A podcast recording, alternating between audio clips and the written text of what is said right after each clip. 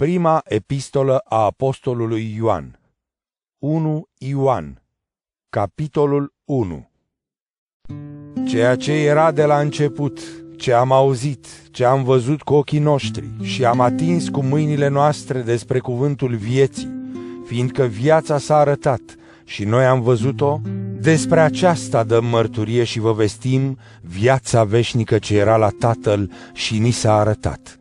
Ceea ce am văzut și am auzit vă vestim și vouă, ca și voi să fiți uniți cu noi, iar comuniunea noastră este cu Tatăl și cu Fiul Său, Iisus Hristos. Acestea vi le scriem ca bucuria noastră să fie de plină.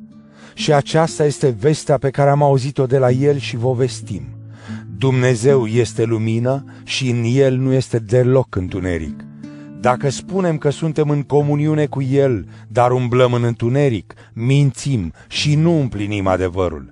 Dar dacă umblăm în lumină, după cum El este în lumină, suntem în comuniune unii cu alții și sângele lui Isus, Fiul Lui, ne curăță de orice păcat.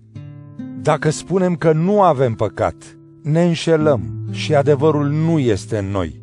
Dacă ne mărturisim păcatele, el este credincios și drept ca să ne ierte păcatele și să ne curețe de orice vină.